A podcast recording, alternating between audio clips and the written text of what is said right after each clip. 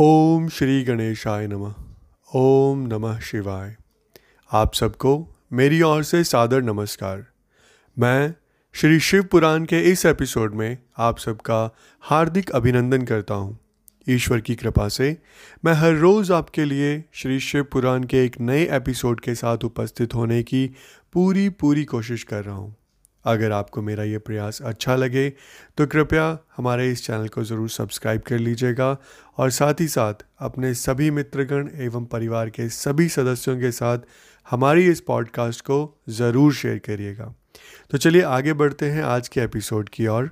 आज हम बात करने जा रहे हैं श्री शिव पुराण के रुद्र संहिता के द्वितीय खंड, जिसे हम सती खंड के नाम से भी जानते हैं, उसके अध्याय चौदह से आगे के बारे में।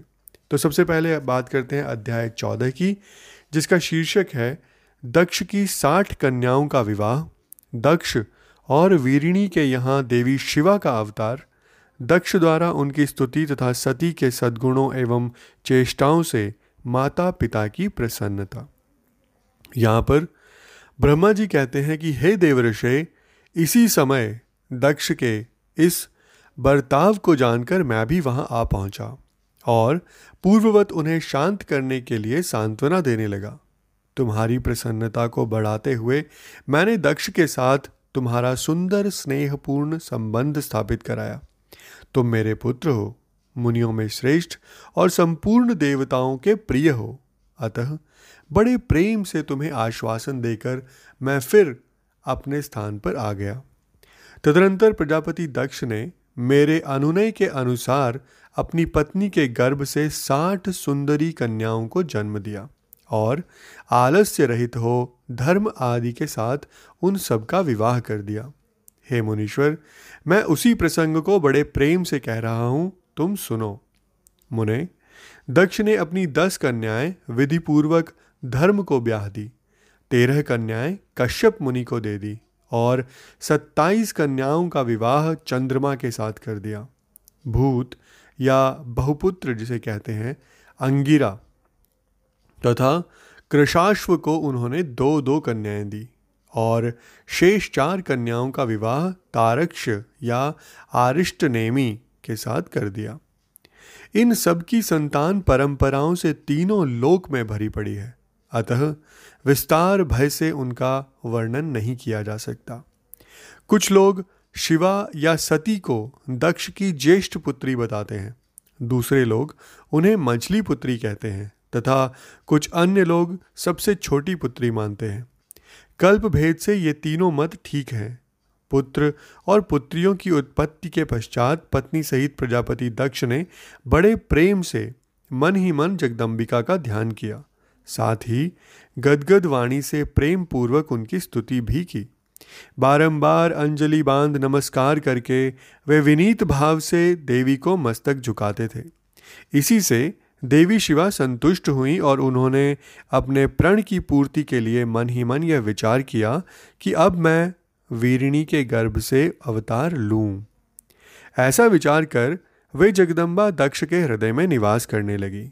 मुनिश्रेष्ठ उस समय दक्ष की बड़ी शोभा होने लगी।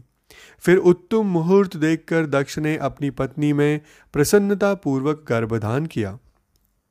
तब दयालु शिवा दक्ष पत्नी के चित्त में निवास करने लगी। उनमें गर्भ धारण के सभी चिन्ह प्रकट हो गए। तात उस अवस्था में वीरिणी की शोभा बढ़ गई और उसके चित्त में अधिक हर्ष छा गया। भगवती शिवा के निवास के प्रभाव से वीरिणी महामंगल रूपिणी हो गई। दक्ष ने अपने कुल संप्रदाय, वेद ज्ञान और हार्दिक उत्साह के अनुसार प्रसन्नता पूर्वक पुंसवन आदि संस्कार संबंधी श्रेष्ठ क्रियाएँ संपन्न की। उन कर्मों के अनुष्ठान के समय महान उत्सव हुआ। प्रजापति ने ब्राह्मणों को उनकी इच्छा के अनुसार धन दिया। उस अवसर पर वीरिणी के गर्भ में देवी का निवास हुआ जानकर श्री विष्णु आदि सब देवताओं को बड़ी प्रसन्नता हुई। उन सबने वहाँ आकर जगदम्बा का स्तवन किया और समस्त लोगों का उपकार करने वाली देवी शिवा को बारंबार प्रणाम किया। वे सब देवता प्रसन्न चित्त हो दक्ष प्रजापति तथा वीरिणी की भूरी भूरी प्रशंसा करके अपने अपने स्थान को लौट गए। हे नारद, जब नौ महीने बीत गए, तब लौकिक गति का निर्वाह कराकर दसवें महीने के पूर्ण होने पर चंद्रमा आदि ग्रहों तथा ताराओं की अनुकूलता से युक्त सुखद मुहूर्त में देवी शिवा शीघ्र ही अपनी माता के सामने प्रकट हुई। उनके अवतार लेते ही प्रजापति दक्ष बड़े प्रसन्न हुए और उन्हें महान तेज से देदीप्यमान देखकर उनके मन में यह विश्वास हो गया कि साक्षात वे शिवा देवी ही मेरी पुत्री के रूप में प्रकट हुई हैं। उस समय आकाश से फूलों की वर्षा होने लगी और मेघ जल बरसाने लगे। हे मुनीश्वर, सती के जन्म लेते ही संपूर्ण दिशाओं में तत्काल शांति छा गई। देवता आकाश में खड़े हो मांगलिक बाजे बजाने लगे। अग्निशालाओं की बुझी हुई अग्नियाँ सहसा प्रज्वलित हो उठी और सब कुछ परम मंगलमय हो गया। वीरिणी के गर्भ से साक्षात जगदम्बा को प्रकट हुई देख दक्ष ने दोनों हाथ जोड़कर नमस्कार किया और बड़े भक्तिभाव से उनकी बड़ी स्तुति की। बुद्धिमान दक्ष के स्तुति करने पर जगन माता शिवा उस समय दक्ष से इस प्रकार बोली जिससे माता वीरणी ना सुन सके। देवी बोली, प्रजापते, तुमने पहले पुत्री रूप में मुझे प्राप्त करने के लिए मेरी आराधना की थी। तुम्हारा वह मनोरथ आज सिद्ध हो गया। अब तुम उस तपस्या के फल को ग्रहण करो उस समय दक्ष से ऐसा कहकर देवी ने अपनी माया से शिशु रूप धारण कर लिया और शैश्व भाव प्रकट करती हुई वे वहाँ रोने लगी। उस बालिका का रोदन सुनकर सभी स्त्रियाँ और दासियाँ बड़े वेग से प्रसन्नता पूर्वक वहाँ आ पहुँची। आसिकनी की पुत्री का अलौकिक रूप देखकर उन सभी स्त्रियों को बड़ा हर्ष हुआ। नगर के सब लोग उस समय जय जयकार करने लगे। गीत और वाद्यों के साथ बड़ा भारी उत्सव होने लगा। पुत्री का मनोहर मुख देखकर सबको बड़ी प्रसन्नता हुई। दक्ष ने वैदिक और कुलोचित आचार का विधिपूर्वक अनुष्ठान किया। ब्राह्मणों को दान दिया और दूसरों को भी धन बांटा। सब और यथोचित गान और नृत्य होने लगे। भांति भांति के मंगल कृत्यों के साथ बहुत से बाजे बजने लगे। उस समय दक्ष ने समस्त सद्गुणों की सत्ता से प्रशंसित होने वाली अपनी उस पुत्री का नाम प्रसन्नता पूर्वक उमा रखा। तदनंतर संसार में लोगों की ओर से उसके और भी नाम प्रचलित किए गए, जो सब के सब महान, मंगलदायक तथा विशेषतः समस्त दुखों का नाश करने वाले हैं। वीरिणी और महात्मा दक्ष अपनी पुत्री का पालन करने लगे तथा वह शुक्ल पक्ष की चंद्रकला के समान दिनों दिन बढ़ने लगी। द्विजश्रेष्ठ बाल्यावस्था में भी समस्त उत्तमोत्तम गुण उसमें उसी तरह प्रवेश करने लगे, जैसे शुक्ल पक्ष के बाल चंद्रमा में भी समस्त मनोहारिणी कलाएँ प्रविष्ट हो जाती हैं। दक्ष कन्या सती सखियों के बीच बैठी बैठी जब अपने भाव में निमग्न होती थी, तब बारंबार भगवान शिव की मूर्ति को चित्रित करने लगती थी। मंगलमयी सती जब बाल्योचित सुंदर गीत गाती, तब स्थाणु हर एवं रुद्र नाम लेकर समर शत्रु शिव का स्मरण किया करती थी। इस प्रकार यहाँ अध्याय चौदह का समापन होता है। तो अब हम आगे बढ़ते हैं अध्याय पंद्रह की ओर, जिसका शीर्षक है, सती की तपस्या से संतुष्ट देवताओं का कैलाश में जाकर भगवान शिव का स्तवन करना। यहाँ पर ब्रह्मा जी कहते हैं कि, हे नारद, एक दिन मैंने तुम्हारे साथ जाकर पिता के पास खड़ी हुई सती को देखा। वह तीनों लोकों की सारभूता सुंदरी थी। उसके पिता ने मुझे नमस्कार करके तुम्हारा भी सत्कार किया। यह देख लोक लीला का अनुसरण करने वाली सती ने भक्ति और प्रसन्नता के साथ मुझको और तुमको भी प्रणाम किया। हे नारद, तदनंतर सती की ओर देखते हुए हम और तुम दक्ष के दिए हुए शुभ आसन पर बैठ गए। तत्पश्चात मैंने उस विनयशीला बालिका से कहा, सती, जो केवल तुम्हें ही चाहते हैं और तुम्हारे मन में ही एकमात्र जिनकी कामना है उन्हीं सर्वज्ञ जगदीश्वर महादेव जी को तुम पति रूप में प्राप्त करो। शुभ है, जो तुम्हारे सिवा दूसरी किसी स्त्री को पत्नी रूप में ना तो ग्रहण कर सकते हैं, ना करते हैं और ना भविष्य में ही करेंगे, वे ही भगवान शिव तुम्हारे पति हों। वे तुम्हारे ही योग्य हैं, दूसरे किसी के नहीं। नारद, सती से ऐसा कहकर मैं दक्ष के घर में देर तक ठहरा रहा। फिर उनसे विदा ले, मैं और तुम। दोनों अपने अपने स्थान को चले आए। मेरी बात को सुनकर दक्ष को बड़ी प्रसन्नता हुई।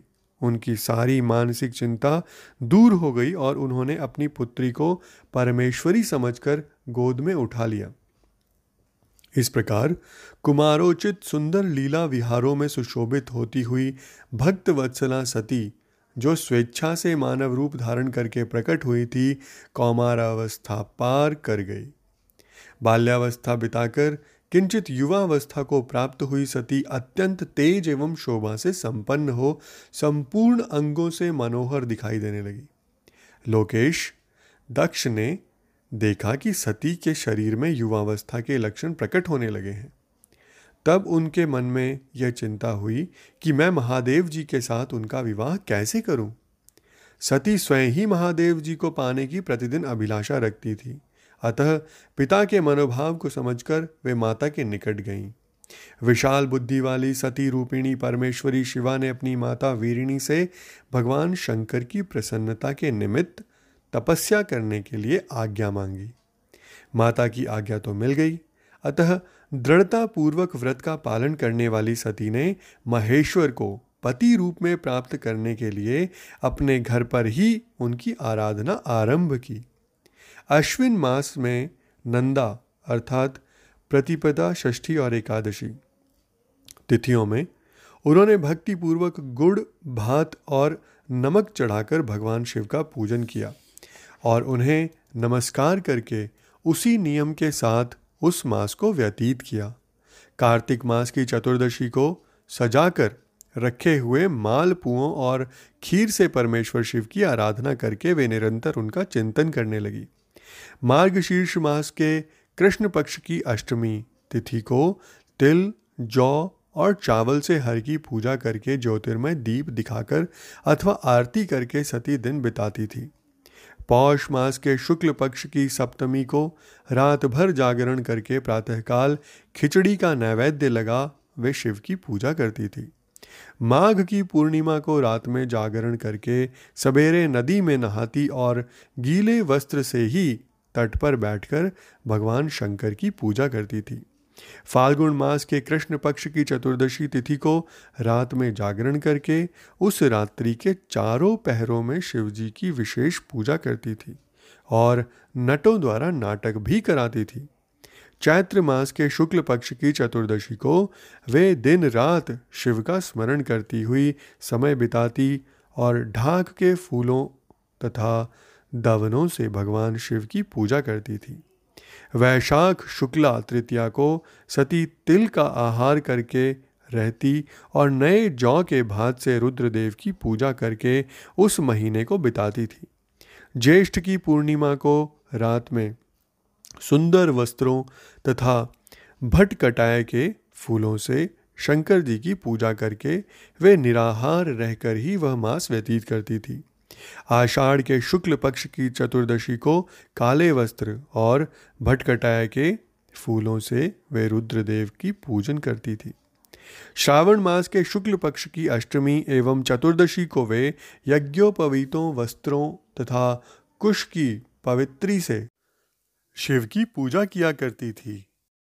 मुने, इसी समय सब देवता और ऋषि, भगवान विष्णु और मुझको आगे करके सती की तपस्या देखने के लिए गए।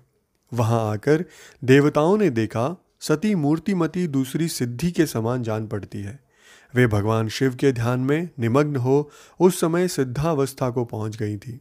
समस्त देवताओं ने बड़ी प्रसन्नता के साथ वहाँ दोनों हाथ जोड़कर सती को नमस्कार किया।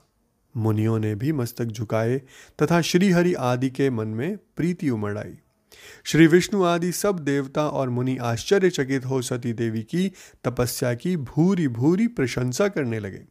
फिर देवी को प्रणाम करके वे देवता और मुनि तुरंत ही गिरिश्रेष्ठ कैलाश को गए, जो भगवान शिव को बहुत ही प्रिय है। सावित्री के साथ मैं और लक्ष्मी के साथ भगवान वासुदेव भी प्रसन्नतापूर्वक महादेव जी के निकट गए। वहाँ जाकर भगवान शिव को देखते ही बड़े वेग से प्रणाम करके सब देवताओं ने दोनों हाथ जोड़ विनीत भाव से नाना प्रकार के स्तोत्रों द्वारा उनकी स्तुति करके अंत में ऐसे कहा, प्रभो, आपकी सत्व, रज और तम नामक जो तीन शक्तियाँ हैं, उनके राग आदि वेग असहम है। वेद त्रयी अथवा लोकत्रयी आपका स्वरूप है। आप शरणागतों के पालक हैं तथा आपकी शक्ति बहुत बड़ी है। उसकी कहीं कोई सीमा नहीं है। आपको नमस्कार है। हे दुर्गापते, जिनकी इंद्रियाँ दुष्ट हैं, वश में नहीं हो पाती, उनके लिए आपकी प्राप्ति का कोई मार्ग सुलभ नहीं है। आप सदा भक्तों के उद्धार में तत्पर रहते हैं। आपका तेज छिपा हुआ है। आपको नमस्कार है। आपकी माया शक्ति रूपा जो अहम बुद्धि है उसमें आत्मा का स्वरूप ढक गया है। अतएव, यह मूड बुद्धि जीव अपने स्वरूप को नहीं जान पाता। आपकी महिमा का पार पाना अत्यंत कठिन ही नहीं, सर्वथा असंभव है। हम आप महाप्रभु को मस्तक झुकाते हैं। ब्रह्मा जी कहते हैं कि, हे नारद, इस प्रकार महादेव जी की स्तुति करके श्री विष्णु आदि सब देवता उत्तम भक्ति से मस्तक झुकाए, प्रभु शिव जी के आगे चुपचाप खड़े हो गए और इसी प्रकार यहाँ पर अध्याय पंद्रह का भी समापन होता है और इसके साथ ही हम आज का ये एपिसोड यहीं संपन्न करते हैं। कल फिर आपके लिए श्री शिव पुराण के नए एपिसोड के साथ, जिसमें हम बात करेंगे अध्याय सोलह से आगे, जिसका शीर्षक है, ब्रह्मा जी का रुद्रदेव से सती के साथ विवाह करने का अनुरोध, श्री विष्णु द्वारा अनुमोदन और श्री रुद्र की इसके लिए स्वीकृति। यहाँ से आगे बढ़ेंगे। तो कल तक के लिए आज्ञा एवं आशीर्वाद दीजिए। ओम नमः शिवाय।